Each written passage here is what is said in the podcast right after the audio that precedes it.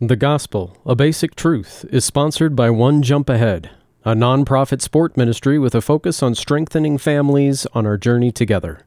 They provide a family oriented sport with Christ centered values and a unique look into how jump rope goes hand in hand with the gospel and our daily walk with Christ. Check them out. Go to onejumpahead.org. That's onejumpahead.org.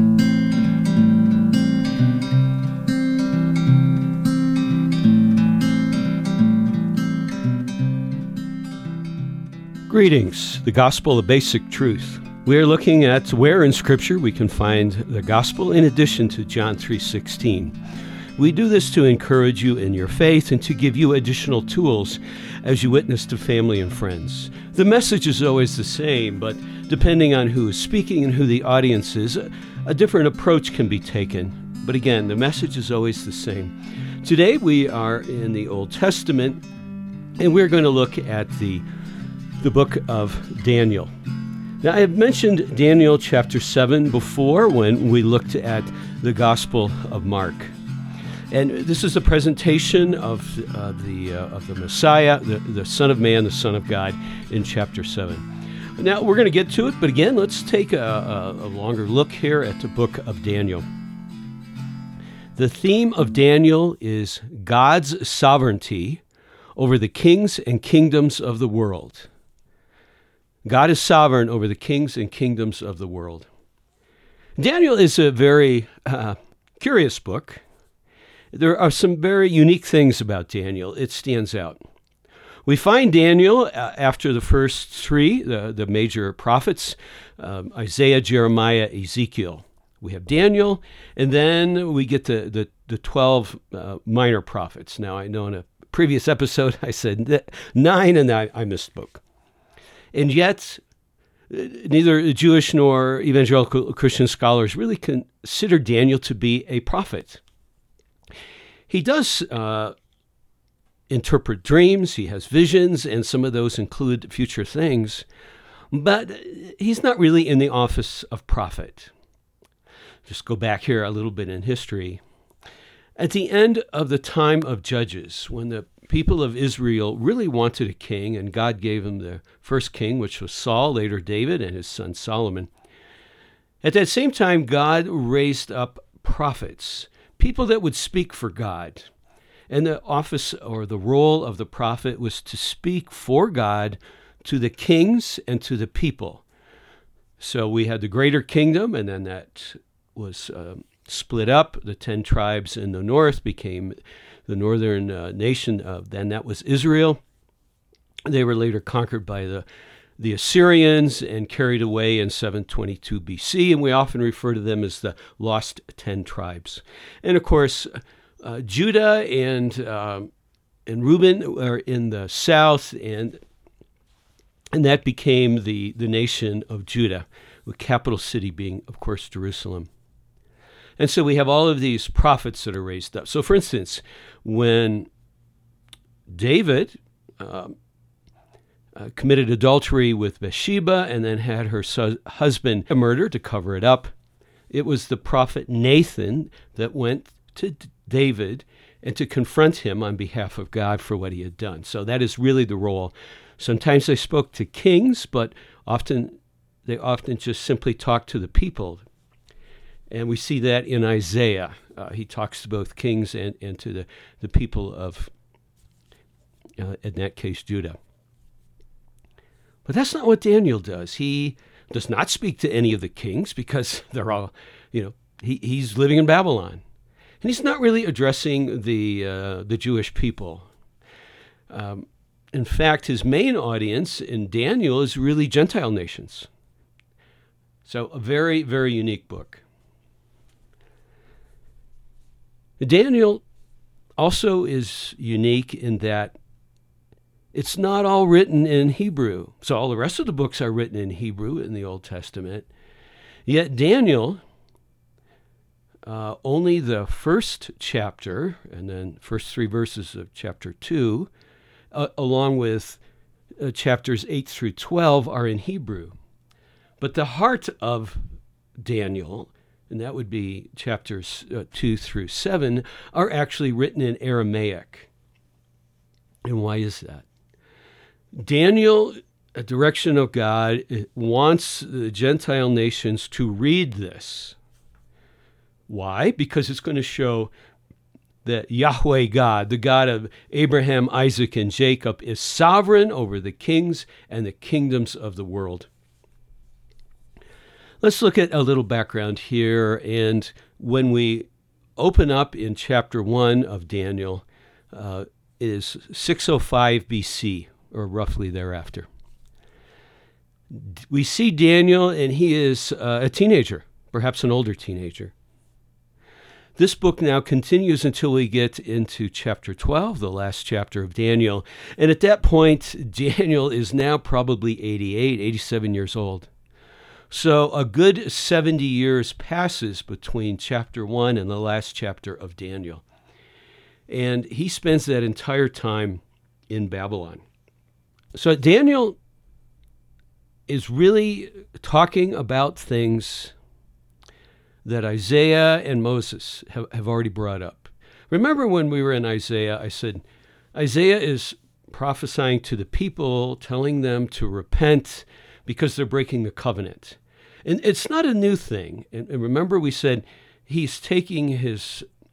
Um, he's taking all his cues uh, uh, from actually the book of Deuteronomy.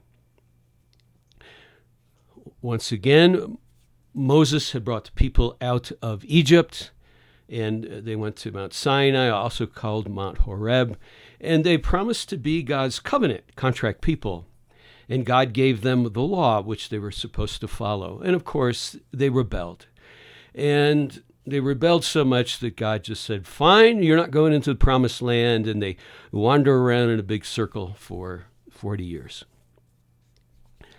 But at Mount Horeb, Mount Sinai, when they first had left Egypt, and God came down to them, they all agreed that they would be bound by the contract, the covenant. So now 40 years passes, and they are about to go into the promised land. Moses is 120. God says, You're not going to take them in. You will die soon, and Joshua will take the people in. But that older generation had passed, and their children and grandchildren had grown up to take their place. And so Moses once again wants that new generation to commit to the covenant with God. And he sets all this out in, in the book of Deuteronomy. So he would have written that at the end of Exodus, probably in about 1406 BC. He writes very clearly in Deuteronomy. You can read the book of Deuteronomy and, and you can get really every all the high points of what happened during the Exodus. And then we get to the end, and the new generation commits to the covenant, and this time, Moses, at God's direction, includes blessings and curses. If you follow the covenant, you will be blessed. If you violate the covenant, the contract, then we will have what, what I'm going to call is progressive discipline. But uh, Moses calls them curses. They start out, and well, let, us talk about the, the, the law of Moses. So the law, I believe, has 628 different rules or laws in the law of Moses. We typically only pay attention to the first 10, the 10 commandments. But we see in the law of Moses things um, like honor the Lord your God, uh, have no other gods before him, don't worship idols, don't take his name in vain. Um, there should be justice and equity for all people we, we don't have one law for the rich and one law for the poor. And so these are the kinds of things in, in the law. Well, from the very beginning, everybody was breaking them. So this time around, Moses makes sure they understand there will be punishment, these curses, if you continue. And Isaiah talked about that. This stuff is coming. Well, now we get to Daniel, and it's here. This progressive discipline starts out, you know, well, maybe we'll have a drought. Maybe the animals won't be reproducing. Maybe you're not going to have children. But little by little, if you don't turn, then the worst thing that's going to happen to you is the nation will be destroyed, uh, an enemy will come in, break down the walls, destroy the temple, and kill most of the people and take a remnant into captivity. Well, that's exactly the background of Daniel, and he is the first wave of those taken into captivity. As always, God is very gracious, slow to anger. He gives them so many chances. And yet, we know from the book of Ezekiel, Ezekiel is one of the captives in the second round of deportation, and we'll talk about that. And God shows him in a vision how corrupt the priests were, how, how they were worshiping other gods. This is a priest back in Jerusalem, and how, how the people were engaged in pedophilia and just these horrible things. So it was clear that people were breaking the covenant and kept getting worse and worse.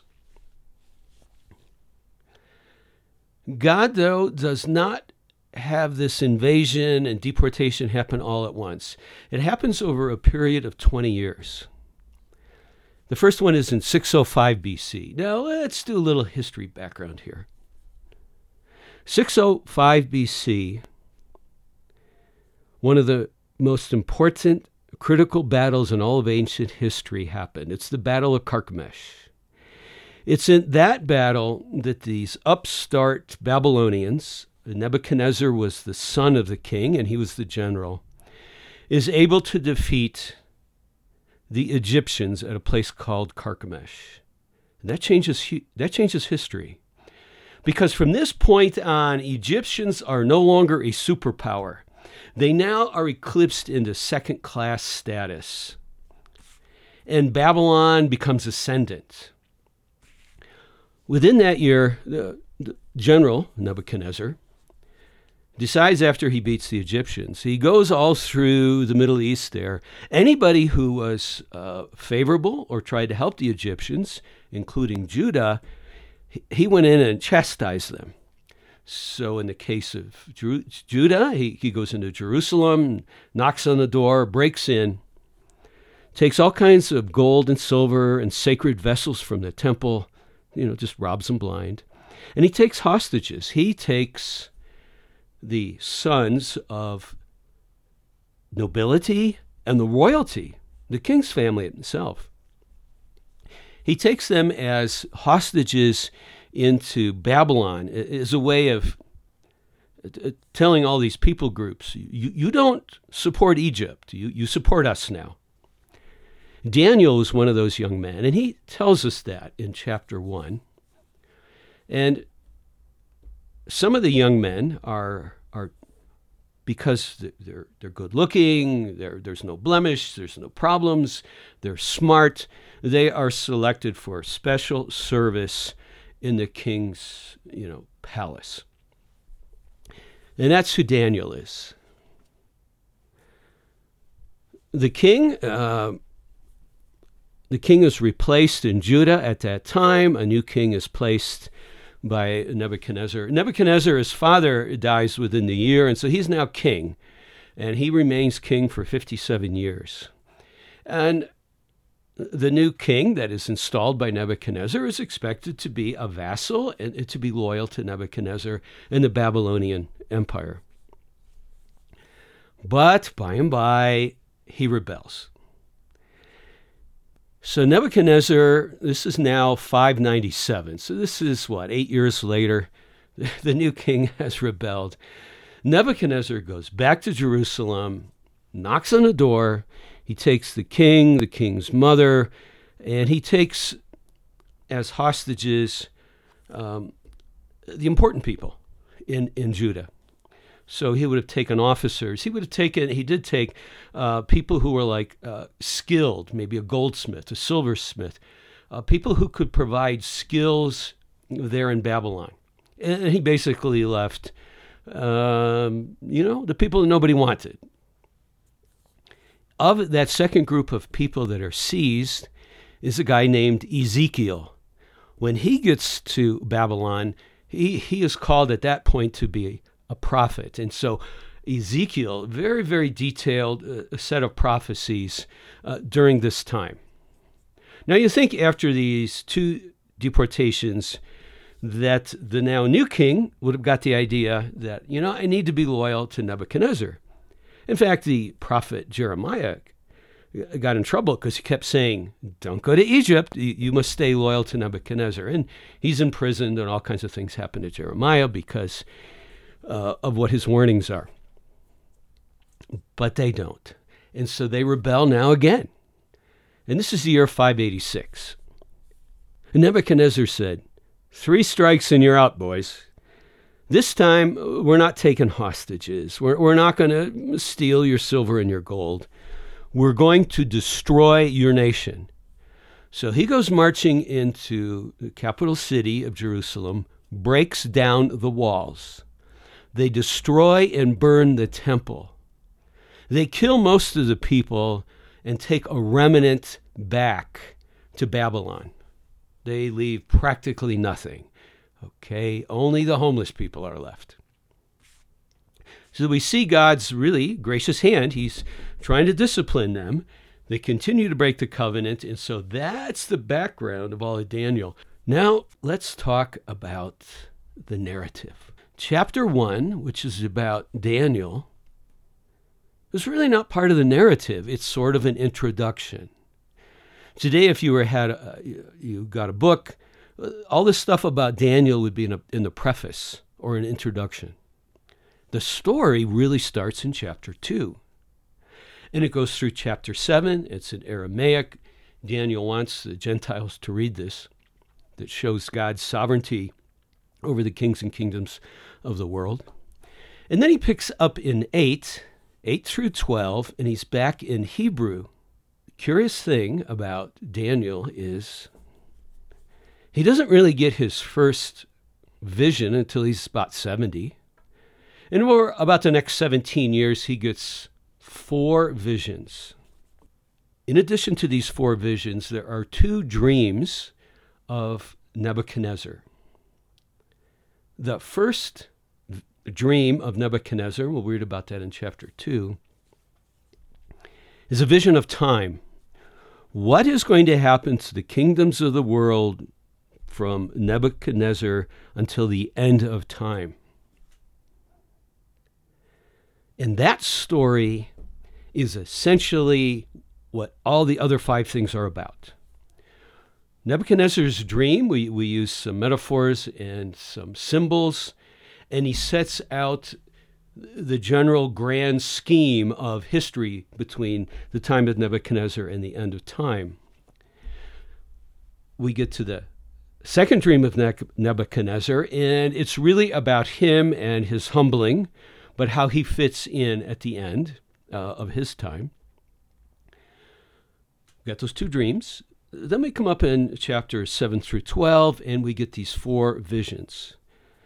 The vision in 7 is, is really the same story as Nebuchadnezzar's dream, but there are more details. And in fact, each of the successive visions cover parts or all uh, of that same period of time, but they just give greater detail.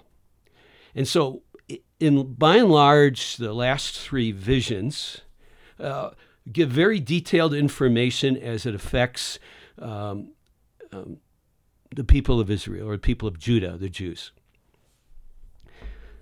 Now, there are some things in there that we as evangelical Christians find interesting, like the 77s of weeks and some of that. I'm not going to get into that too much, but that, that's sort of the big overview of Daniel. Now, so the narrative itself, well, before we get to the narrative, I, I do want to talk about Daniel, and I should have done this earlier. Why is chapter one there?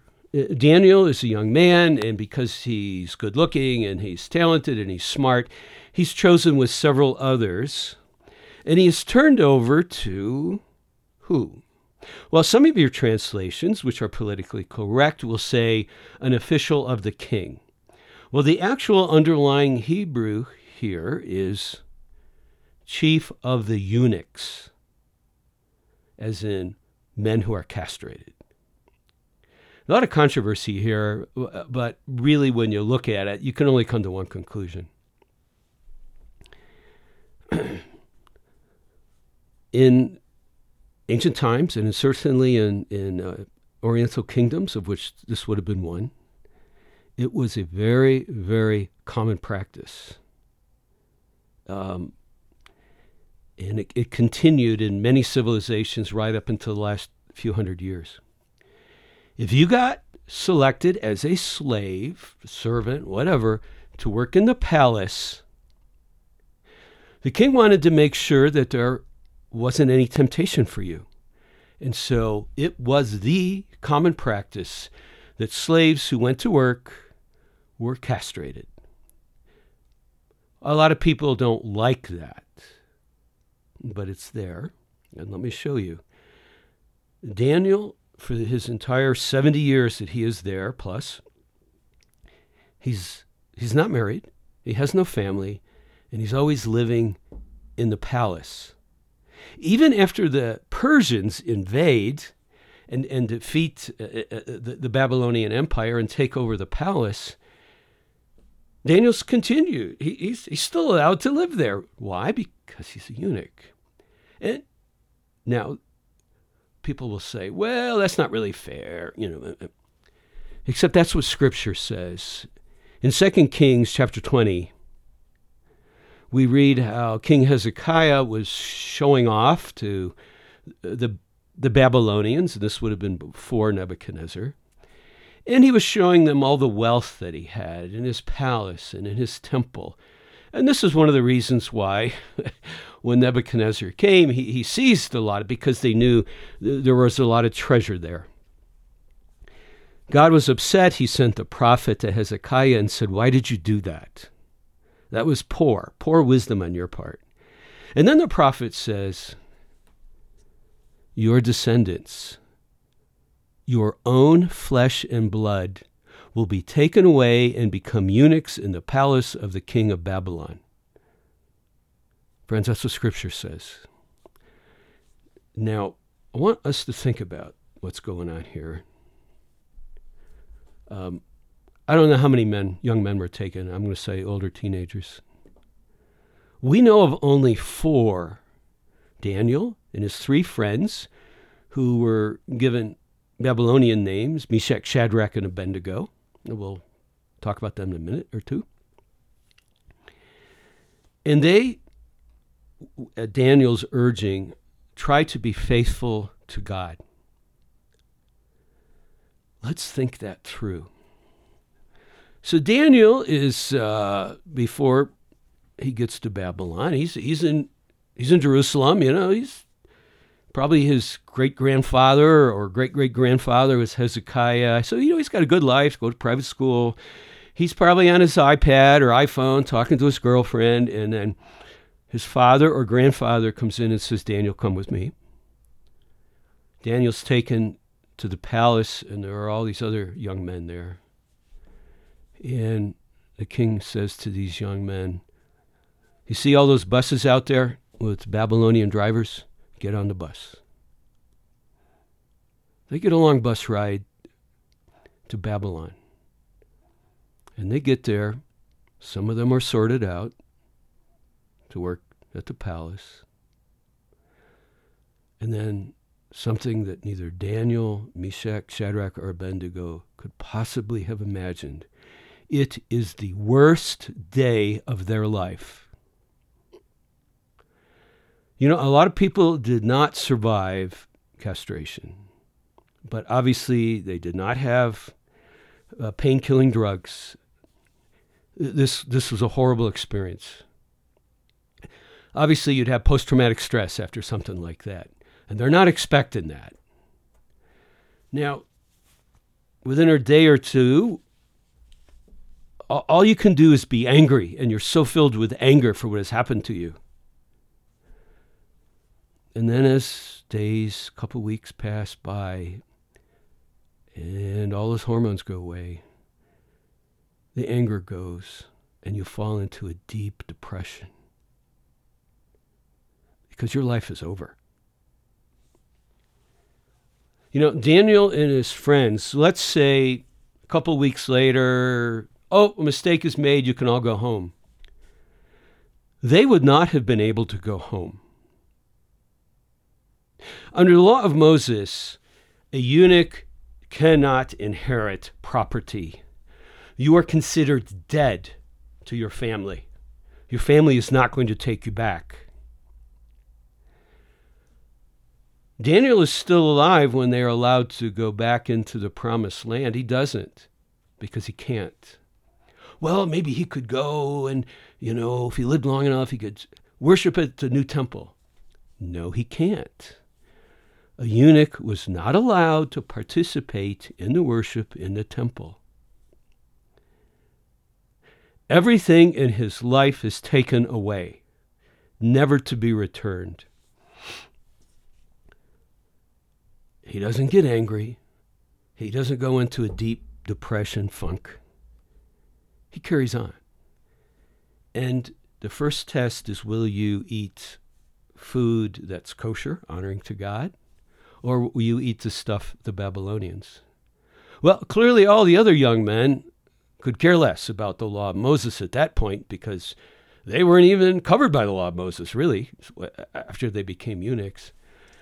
But Daniel says we are going to honor and worship God, and he convinces three of his friends, and they are honored, and God does honor them. Why is that in the story? Well, we see as we go through the, the story that oftentimes when the angel comes to speak to Daniel, he says things like, highly esteemed of God. God allowed this horrible, horrible, horrible thing to happen to Daniel and his friends. And they chose to continue to honor God. No, nobody else did. And could you blame them? This is a story a lot like Job. God allows these things to happen to Job, and in the end, he never tells him why. He just says, Yeah, Job, these things happened.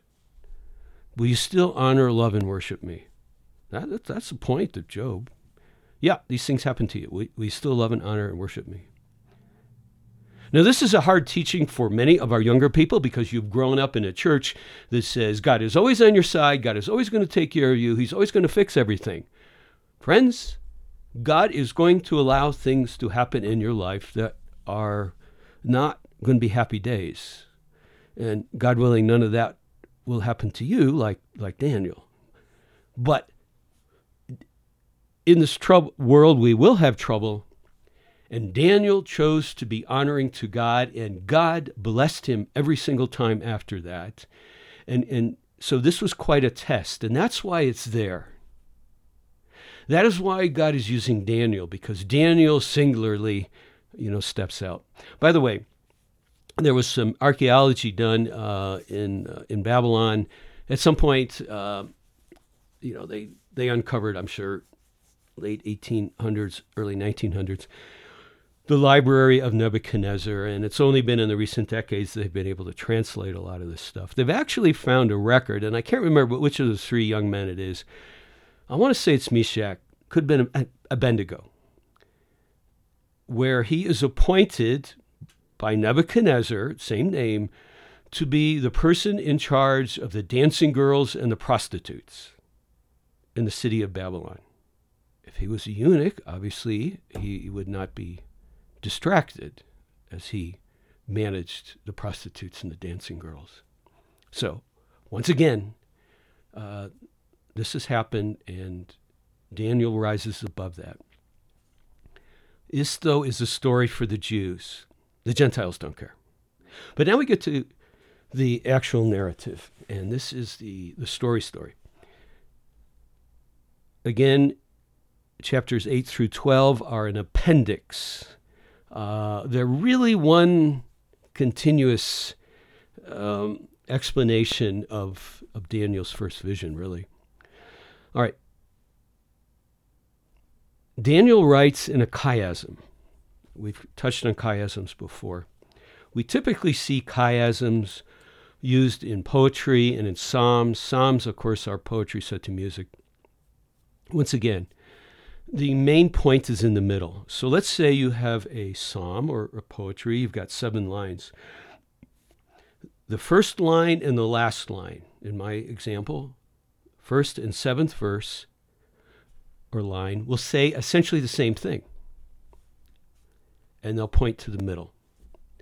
The second verse and the second to the last verse, in my case, verses 2 and 6, will also say parallel or similar things. Different from 1 and 7, but 2 and 6 will be very similar, and they too will point inward. And then when we get to the third verse and the third from the last, which in my case would be 3 and 5, they too are parallel and say similar things and again point to the middle. And that leaves us with one verse, the very central part. And in my example, that's verse 4. And verse 4 would be the main point, the main point that the author wants to make. And the three sets of parallel verses would all point towards that middle. We don't write like that. So Daniel is interesting. He uses the chiastic way in, in, as he's writing prose. We typically see it, though, in poetry. In this case, what's in Aramaic, the chiasm, chapter 2 and chapter 7 are visions of time. In chapter 2, Nebuchadnezzar has this dream. He won't tell anybody what it is, but it's something that disturbs him greatly. He understands it's important. And the only one who can translate, of course, interpret it is Daniel. And it's a vision of time. And Nebuchadnezzar has sees a great statue. It's got a head of gold, a chest of silver. Its uh, thighs are, are, are bronze, its legs are iron, and its toes are iron mixed with clay. At some point, a, a hand, not a human hand, uh, carves a rock out of a mountain, throws it at the statue. The statue is busted up into little pieces and it turns into chaff and is blown away in the wind. And that rock grows and grows and fills the entire world.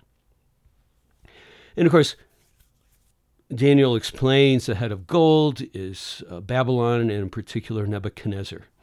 And then he will be replaced by the Medes and Persian, and that's the silver. And they will be replaced by actually it's Alexander the Great and and his four great generals, and, and, that's the Greeks, and that's the bronze, and then of course the Greek culture is finally uh, conquered by the Romans, and that represents the iron. And you say, you said that's to the end of time. Where are we? Well, we we are the toes, the iron and the clay mixed together. Now, Daniel doesn't ex- spend a lot of time other than to say this rock, which is going to destroy all the uh, human civilizations, is going to grow and, and basically rule for the end of time. Now we go to the parallel vision, and that's in chapter 7. So Daniel is, this is now actually after the time of the, uh, the Babylonians. This is the early part where the Medes and Persians have conquered the Babylonians. Daniel is about 70, and this is when he has his first vision. And he has a vision which uses different symbols, different metaphors to say the same thing. But for him, it's these mythological beasts. He sees a lion with wings. The wings are torn off, and the lion is stood on its feet, and it becomes a man and this is Nebuchadnezzar. And then there is a bear, and the description of the bear fits with the Medes and Persians. And then there's a leopard with four wings on its back, and that, of course, is uh, Alexander the Great, and the four wings are the four uh, generals that carve up his empire after he dies. And then finally, there is a mythological creature that is so horrifying that Daniel can't even describe him, other than to say that it's frightening and that it basically chews everything up. Again, similar to what Nebuchadnezzar had, but this time we have more information. This time, Daniel is told that this rock is actually the one like a son of man who comes with the clouds. And I'm going to go back and go through this in detail. And is given all dominion. And this all dominion and, and he's worshiped by all people, and it's an everlasting king. And that is clearly the Christ. So those are the two visions that point to the middle. Now, what we can tell, the God Yahweh, the God of Abraham, Isaac, and Jacob, is sovereign over time. All time, human history is going to unfold how God planned it. We'll take just a second. If you were on the outside looking in after 586 BC, you would say, huh, this Yahweh God isn't very strong. I mean, he couldn't keep his people from being destroyed and carried into captivity by this Nebuchadnezzar guy. If you were a Jew on the outside or on the inside looking around, you'd say, well, God wasn't very strong. These two visions tell us no, no, no. What happened to the Jews is exactly what God wanted to happen to them vis a vis the promises in Deuteronomy. You broke the covenant. You worshiped other gods. You got involved in pedophilia. You treated poor people terribly. You did not pay your workers a full wage. You broke the covenant over and over. And so things are unfolding exactly how I planned them. God is sovereign over human history and the unfolding of time to the end of time. All right. Let's now go to the next two parallel lines. This is uh, chapter 3.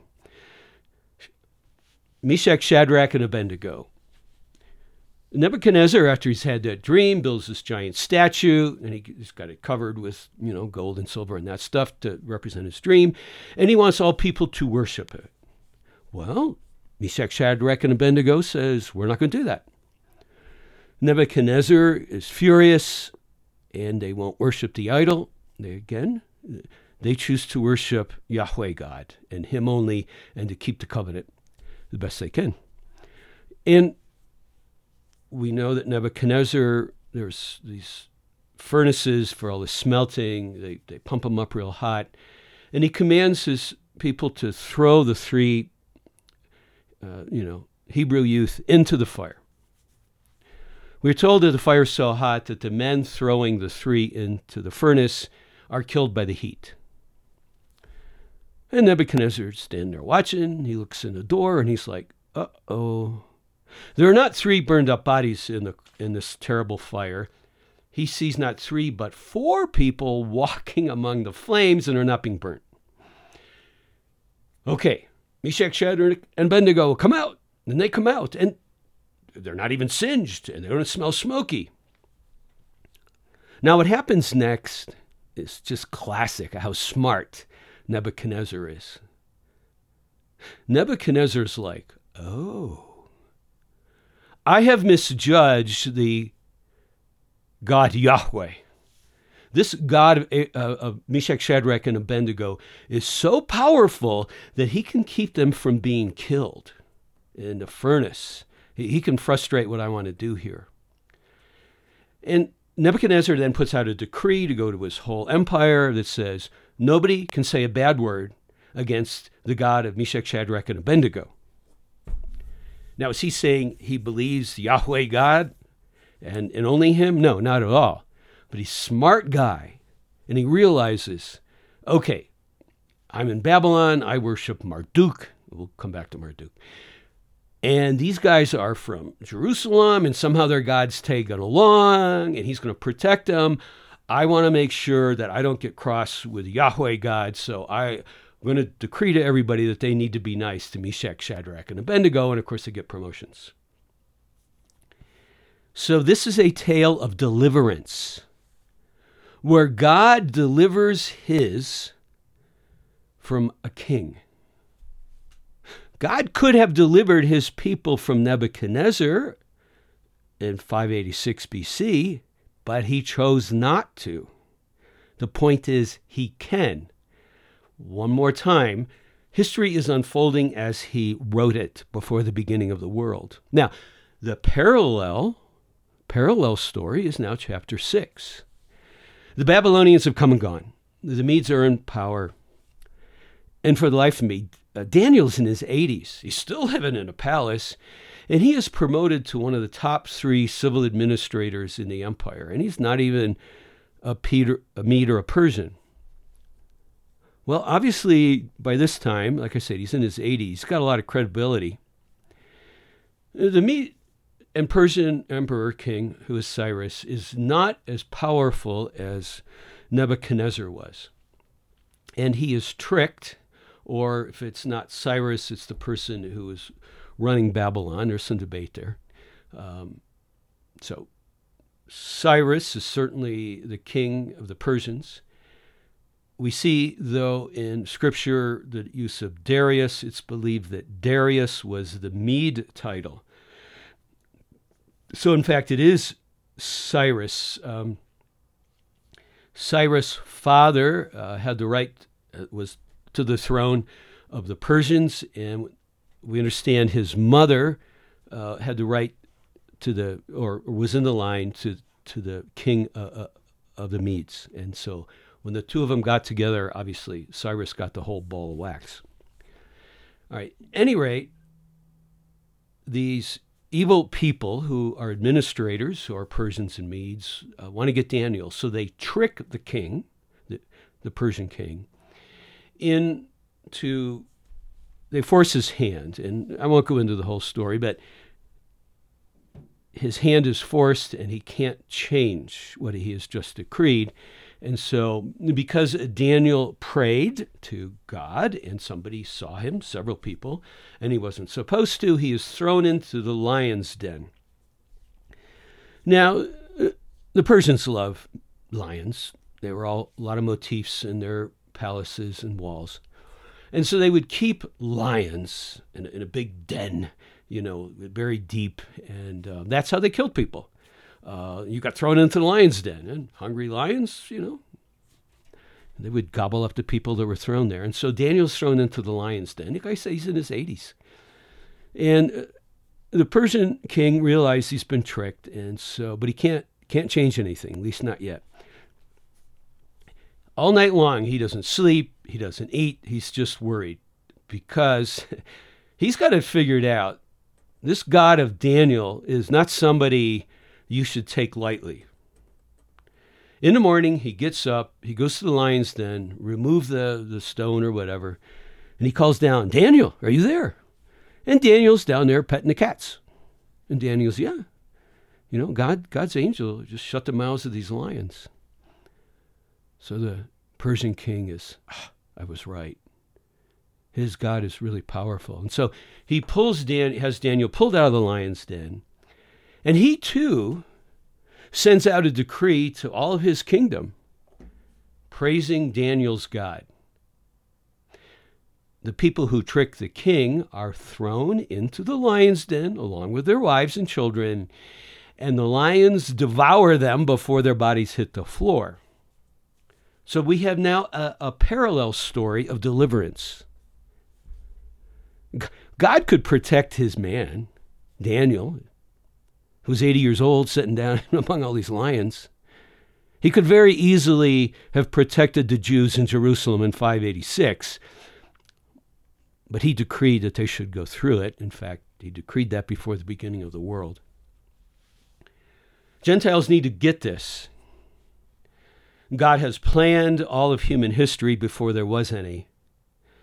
God can deliver his people, and it doesn't matter the kingdom or the empire or who the king is, it doesn't matter what the situation. God is more powerful than the most powerful person in these kingdoms. Now we go to the two, the last two parallel stories. These are stories of humbling of a king. Nebuchadnezzar is getting towards the end of his life. He has a dream. This is the second one, and it's disturbing to him. It's a dream of a tree. And he calls in Daniel. And again, Daniel's not a not a young guy at this point, maybe in his late 60s or something. And he says, Daniel, I had a dream. What's it all about? Well, Daniel hears and he's filled with fear because he knows it's about Nebuchadnezzar and it, it's not good. And Nebuchadnezzar, by this time, is getting to be an old man himself probably in his 70s, and he uh, he's like, uh, Daniel, you know, peace. Just tell me what the dream is, okay? I trust you. And Daniel explains that this tree is just a grand and glorious, incredible empire that Nebuchadnezzar has built. And it's going to be cut down. God is going to humble Nebuchadnezzar for his pride. And, um, and he's very specific about what's going to happen to him. Well, Nebuchadnezzar says, Okay, Daniel. About a year goes by. Nebuchadnezzar is walking along the huge city walls.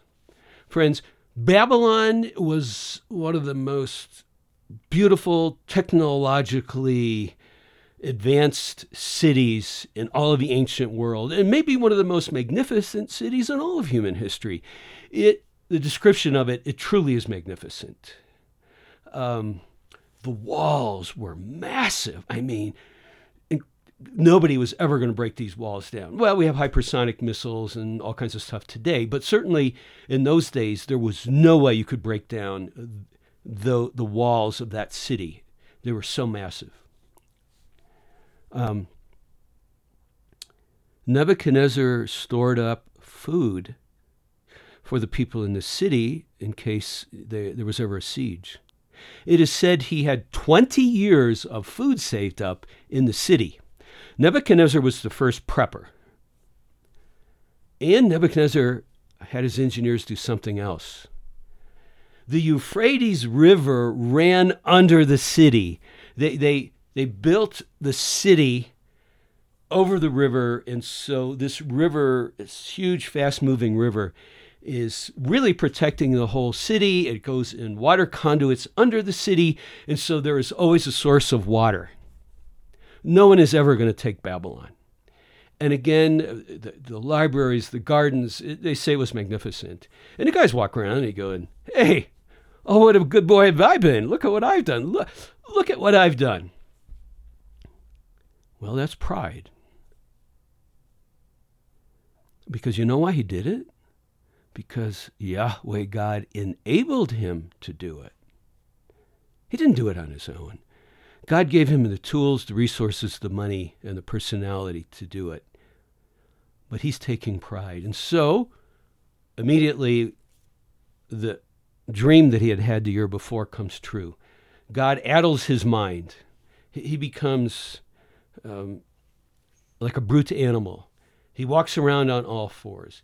His hair grows shaggy. His his nails uh, they just keep they grow out. He he's just He's like a cow. He, and they keep him in the royal gardens, and he's there for a few years, and he's eating grass. That's what they say. At some point, God clears his mind. His mind clears. And when he comes to his right mind, this guy is so magnificent, even though he's been walking around for a few years like a cow and eating grass, the fact that his mind is cleared all of the nobles and all of his officials and family come, and he is restored to his former glory. Now, what he does next, it comes out of chapter 4. At the end of the days, I, Nebuchadnezzar, lifted up my eyes to heaven. This is, uh, and my reason returned to me. I blessed the Most High, El Elyon, the Most High God, who we know as Yahweh. I praised and honored him who lives forever. For his dominion is an everlasting dominion. His kingdom endures for generation to generation. All the inhabitants of the earth are accounted as nothing. And he does according to his will among the host of heaven and among the inhabitants of earth. God is so sovereign all of all creation, both heaven and earth. And none can stay his hand or say to him, What have you done? At the same time, my reason returned to me, and for the glory of my kingdom, my majesty and splendor returned to me. My counselors and my lords sought me. I was established in my kingdom, and still more greatness was added to me. Now I, Nebuchadnezzar, praise and extol and honor the King of heaven, for all of his works are right and his ways are just, and those who walk in pride he is able to humble. Uh, friends, uh, uh, this is different than the other proclamation. Nebuchadnezzar is saying, I believe. Now, the last proclamation, Shadrach, Meshach, and Abednego, he's saying, I don't know, but I'm going to take out insurance. I, I don't want anybody to malign this, this God. Now he's saying, There is one God, and I believe in him. I put my faith in him. Most scholars believe, um, especially when taken into consideration with chapter 7, that Nebuchadnezzar, uh, through his 70 years' experience there with um, uh, Daniel, that he's an Old Testament saint, that God had worked through the life of this man, had humbled him, and the man responded in faith, and we will one day see the Old Testament saints, and Nebuchadnezzar will be among them. So, this is a humbling of a king that ends well. The king humbles himself, is humbled, he agrees, he confesses, and he praises God. He doesn't say, Why did you do that to me for the last several years? He didn't do any of that. He praises God. Now let's go to the parallel story. And this is also a humbling of the king. This is in chapter 5. Now, we need to point out there were no chapter numbers or verse numbers when Daniel wrote this. So the middle of the story is what we call chapter 4, verses 34 through 37. But this is the heart of the chiasm, is this confession of faith. God is the sovereign of the kings and kingdoms of the world, and he can take the biggest warlord out there, he can humble him, and he can come to faith. Now we go to the negative example of humbling a king. Nebuchadnezzar lives for maybe three or four more years after this event.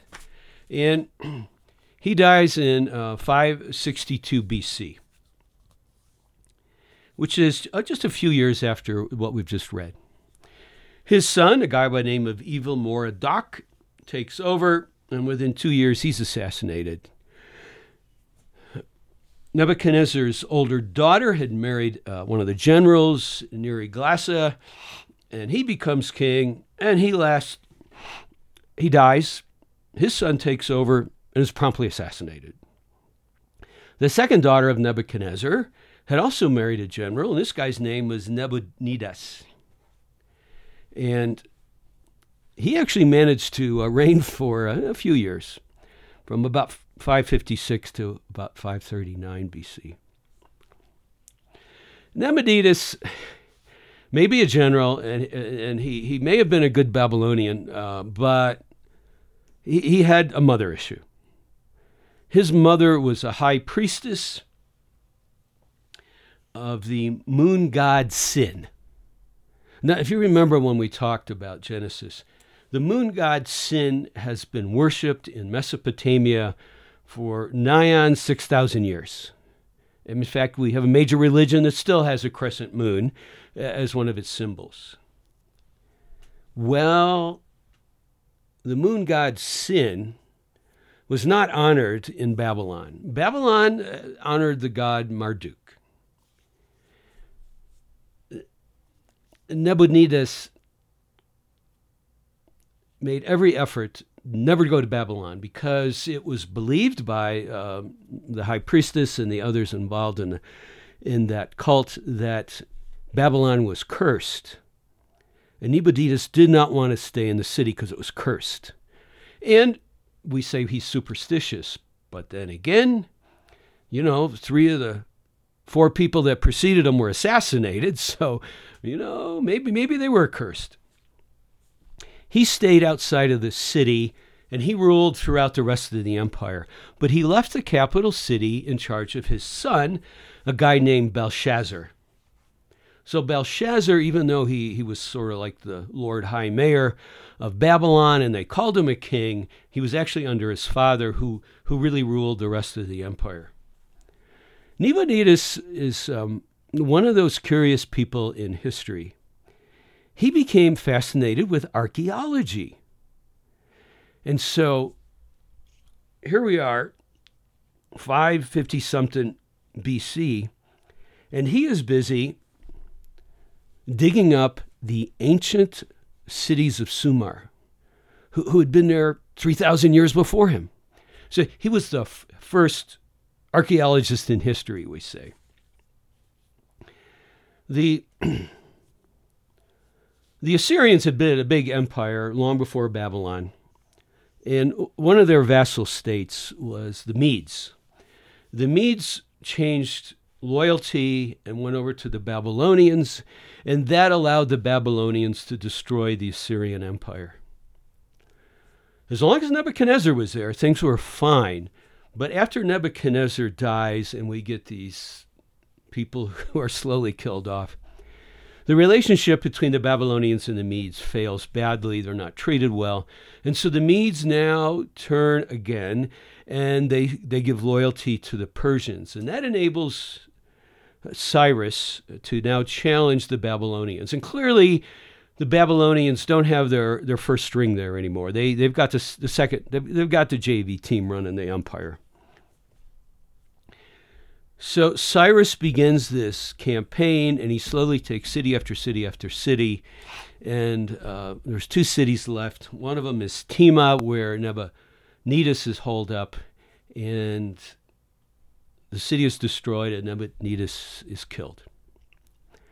Somehow, nobody knows what they knew, but the people in Babylon, the city, know that they can hold out forever. And I don't think that the son knew that the father had been killed yet, but but clearly they knew the the Persians and the Medes were out there. It would siege the city, uh, not that they would be successful.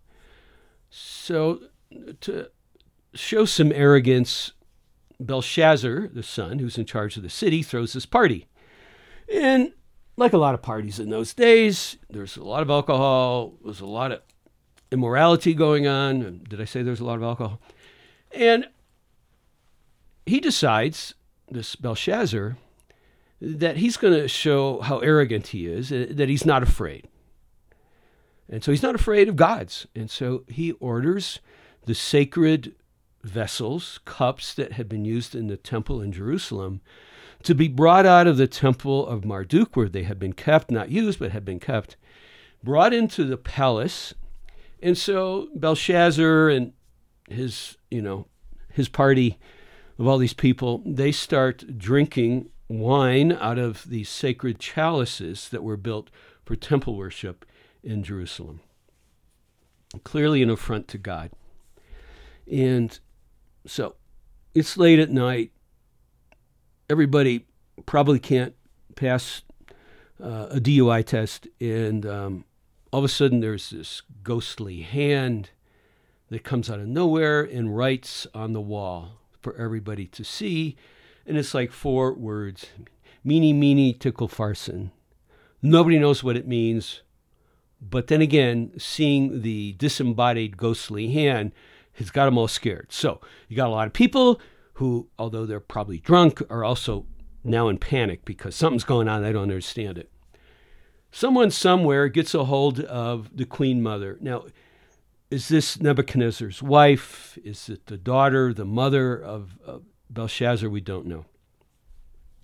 So they get they get mom or grandma out of bed. You know, it's like, well, maybe she knows.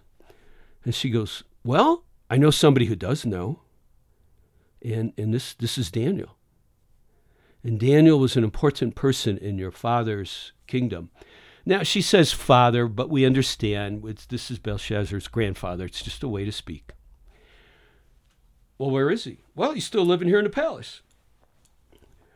So, you know, they get out a they get out a map, figure out where he is, get him out of bed, bring him in, and Belshazzar says, Well, if you can interpret this for me, I will make you third highest in the kingdom. Obviously, he thinks his father, um, is still alive, who's number one. He's number two, and he will make uh, Daniel number three. And Daniel laughs at him and says, Keep, keep, keep all of your rewards because what these words mean is you have been weighed in the balance and found wanting, and your kingdom will be given to the Medes and the Persians. And this very night, your life will be required of you. You know, that is exactly what happened. There's a general, the Persians had a general, and his name was Gobryas or or Ugabra, hard to tell. He takes the city. It is believed that he was a Babylonian who defected to Cyrus. You know, as the leadership in Babylon is just being debauched, uh, this general appears to say, you know, I want to go with the guys with the white hats that are going to win. And so he defects. And he tells Cyrus how to win this battle. You have to get your engineers and you go upstream from the Euphrates. I can show you a spot. And you architecture, you, you create, you know, get all your civil engineers, your CBs, all those guys out, Army Corps of Engineers. You get them out, and we're going to temporarily divert the Euphrates River. And they do that. That's quite a feat. And so what happens? In the middle of the night, they pull the plug, no more water. Suddenly, the conduits are dry, and the Persians simply walk under the wall where the river used to, to flow. And they just simply walk in and take over. And of course, they, they kill everybody. Do you see how this is a humbling of a king? Nebuchadnezzar was humbled, but when his right mind came back, he repented, he confessed, he honored God. Belshazzar, no. He's arrogant to God right up until the end, and so his life is taken. So that is the negative side. So that is your chiasm. The central part, of course, is being the uh, the great statement by by Nebuchadnezzar. Um, now we're going to go back to chapter seven. So remember, we've had two dreams, which deal with the end of time and, and, and human history between Nebuchadnezzar to the end of time. Now, I'm going to read part of uh, 7. There's all of the mythological creatures. There's um, there, there's this there's this bad king that's going to arise, and uh, this bad king in a terrible war at the end of time, and, um, eventually they're going to be defeated. So we're going to pick this up. So Daniel is now going to give a greater detail of, of the portion of Nebuchadnezzar's dream of the rock. Only this time, the rock is the Son of Man. This is Daniel. As I looked, thrones were placed. And the Ancient of Days took his seat. This is God the Father. His clothing was white as snow, and the hair on his head was like pure wool. His throne was fiery flames, and its wheels were burning fire. Uh, a stream of fire issued from him, before him. And thousands and thousands served him, and ten thousand times ten thousand stood before him, and the books were opened. I take it this is final judgment. I looked then because of the sound of the great words that the horn was speaking. This is the bad king that arose. And as I looked, the beast was killed, and its body destroyed, and given over to be burned in the fire. And as for the rest of the beast, their dominion was taken away, but their lives were prolonged for a season at a time. I saw in the night vision, behold, the clouds of heaven, there came one like a son of man. This is what Jesus quotes about himself. Okay? In the Son of Man, he came to the Ancient of Days and was presented before him. And to him, the Son of Man, was given dominion and glory and a kingdom, that all peoples, nations, and languages should serve him.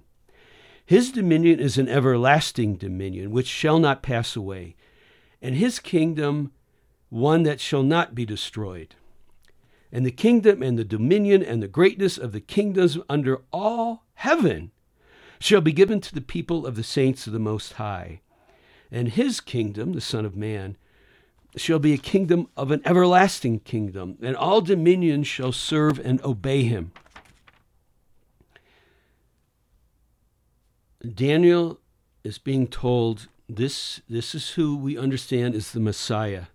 Can you see that he is both God, because he's worshiped and has an eternal kingdom? But he's also called one like a son of man. He is fully God, fully man in one person. He will defeat all evil at the end of time. In Mark 14, and we have read this if you've listened to some of our podcasts before, Jesus is taken before the high priest and he remains silent. They question him, but they can't seem to convict them because they can't get their evidence straight. And so Jesus actually has to give evidence to have himself convicted. And this is how it's going down. And look at the imagery he uses. But he, Jesus, remained silent and made no answer. Again, the high priest asked him, Are you the Christ, the Son of the Blessed? Remember, they would not say Son of God because they didn't want to blaspheme the name of God. So, Son of the Blessed, that everybody understood. So you are claiming to be the Christ, the Son of God. You, you are God. And Jesus said, I am Yahweh. And you will see the Son of Man seated at the right hand of power and coming with the clouds of heaven. A clear reference back to uh, chapter 7 in Daniel. The high priest tore his garments and said, What further witnesses do we need? We have heard his blasphemy. What is your decision? And they all condemned him as deserving death. You know, we see this in Revelation. When John is speaking to the churches, he, he, talks about Jesus. Behold, he is coming with the clouds. Again, referring back to chapter 7. Now, we're going to spend some more time in, in Revelation and, and look at that presentation there of the gospel. Um, and yet, Daniel has three more visions. The second vision, so these visions all happened during the time of the Persians. Daniel would have been in his early 70s, and this would stretch out for about 17 years. The next vision he gets is a vision of a ram and a goat. We have different beasts now. Again, different metaphors. The ram had two horns, which again is symbolic for des- describing the Medes and Persians. And the goats had wings and could fly across the face of the earth. And that describes Alexander the Great, who could move incredibly fast and it's an interaction between these two empires. So we in vision two of Daniel are getting more detail, uh, all right, of the mythological creatures that Daniel saw in his his first vision, and in the um, the silver and the bronze that Nebuchadnezzar saw on the great statue. as we look into history, the description of the goat and ram, I mean, it, it fits the Medes and Persians and it fits uh, um, Alexander the Great and the, and the four generals that came out of him. Um, just a historical note here Alexander the Great, incredible conqueror, he defeated the Persian Empire uh, at a time when it was falling, much like the Babylonian Empire was conquered when it was failing uh, Alexander the Great ran out of places to conquer, and he set up his empire in Babylon. He's partying in Babylon, he gets sick, a lot of discussion about what actually happened there, and he dies. We say he's Greek. Uh, technically, he was Macedonian, which is in northern Greece today, but he grew up in the Greek culture. Uh, one of his teachers was Aristotle, uh, so he, he got all the best of the Greek culture, and he wanted to promote Greek culture through all of the known world. And his four generals, who were also Greek Macedonian, um, after his death, they, they fought amongst themselves and eventually said, hey, we don't need to do this. This uh, empire is big enough. So they carved it up. And the, the Seleucids were the, the, the descendants of Seleucid, the one general who ended up in Damascus. And then the other general's name was Ptolemy, and he went and conquered Egypt. Uh, so all of the Ptolemies, all the way to Cleopatra, she was a Greek, right? She wasn't Egyptian. She was Greek. She was one of the Ptolemies, the last of the Ptolemies. So they uh, forced Greek culture all through the known world. And so he describes that. We get to the third vision, and um, this is the 77s. This is of great interest to evangelical Christians, and um, I'm not really here to talk about the 77s other than to say um, Daniel is told that there are 70 weeks of seven for the Jewish people. Now, depending on where we start the clock running, the calendar running, it looks like we get through 69 weeks of years, so 69 times 7. It, it looks like we get to the end of the first 69 of the seven years at the crucifixion of Christ. And in fact, in the 77s, uh, it talks about that in, when the anointed is cut off. Well, obviously, ref- reference to Christ again. There appears to be a break we call it one of the gaps, and the clock has stopped. And so we as evangelical Christians are waiting for the rapture when the church is taken out and the clock restarts. So the clock for the last 2,000 years has stopped, but we still have seven years to go. And these are the seven years of tribulation. So that's where that comes from. Again, he is explaining more detail to what the first two visions or vision and dream provided. We finally get to the last vision. Talk about controversy. It appears to be speaking about the terrible things that happened uh, when the Seleucids um, had conquered uh, Israel and had taken it back from the Ptolemies. And that was a time of uh, great upheaval. And so we were talking eh, about 100 BC ish. Um, and all this is going on amongst the Jewish people, and, and uh, the temple is desecrated, and all the things that go on. And it's great detail, but it's given to encourage the Jewish people that when they go through this, they can look at Scripture and go, oh, Daniel told us it was coming, and we can see it coming. And so we know there's an end to this. We have to persevere to the end, and um, we'll, we'll, get these people kicked out, and, and we'll rededicate the temple. Daniel told us it was coming, and there's hope at the end. And then at some point, there is this turn. He, he seems to turn from that period of time to now looking way in the future, end times, times that are future to us. And quite a quite a lot of information there about end times, the Antichrist, the beast, and, and, and all of this. And we don't learn more about that until we get to Revelation. But he sets the scene, he puts all the pieces in place, which then John will give us more information about when we get to Revelation. When was Daniel written?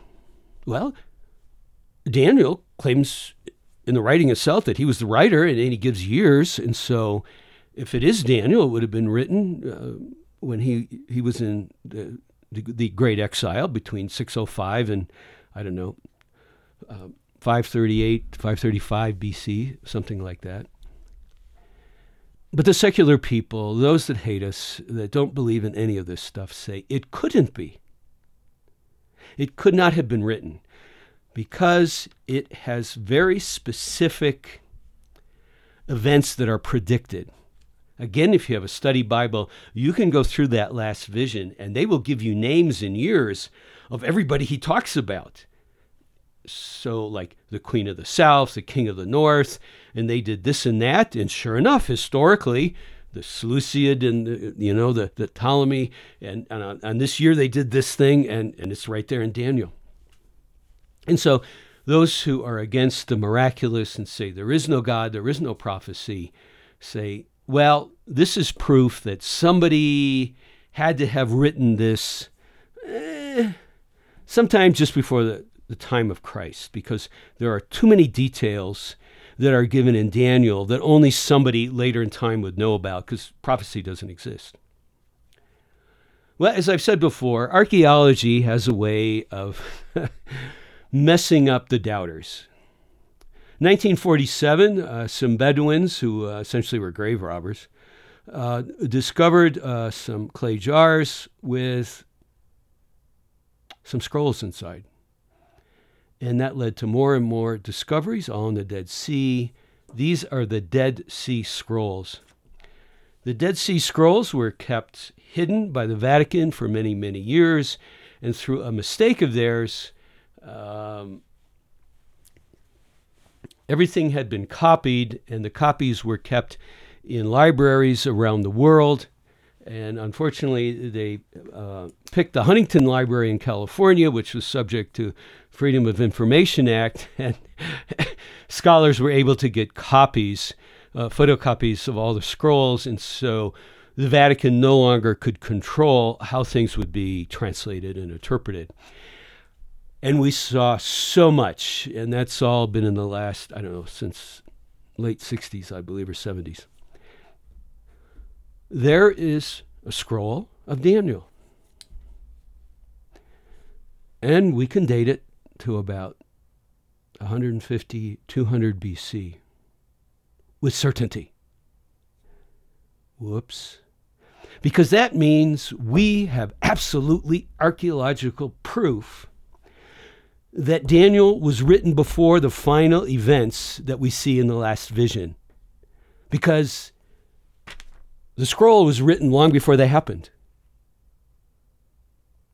It really is amazing um, the accuracy and, and how time and science, if we actually are fair and real about the science, uh, w- we can prove the things in Scripture. Daniel, I have to go back to chapter one. Because Daniel went through that very, very difficult thing and continued to praise God afterwards and continued to always be faithful, God used him in an incredible way. We, we get to the end of Daniel, and really uh, to do all this justice, I, will have to do just kind of a separate end times kind of episode at some point. But we see Daniel at the end, and God directs an angel to write all these things um, in a scroll about end times. And Daniel says, I don't understand. And he's told, No, you don't. Don't worry about it. Seal the scroll up and you will sleep. And at the end of days, you will be raised, and you will receive your reward. Probably one of the clearest places in the Old Testament where there is life after death, where there is a final judgment. I mean, we see it clearly in Daniel. Um, just as my teaser for Revelation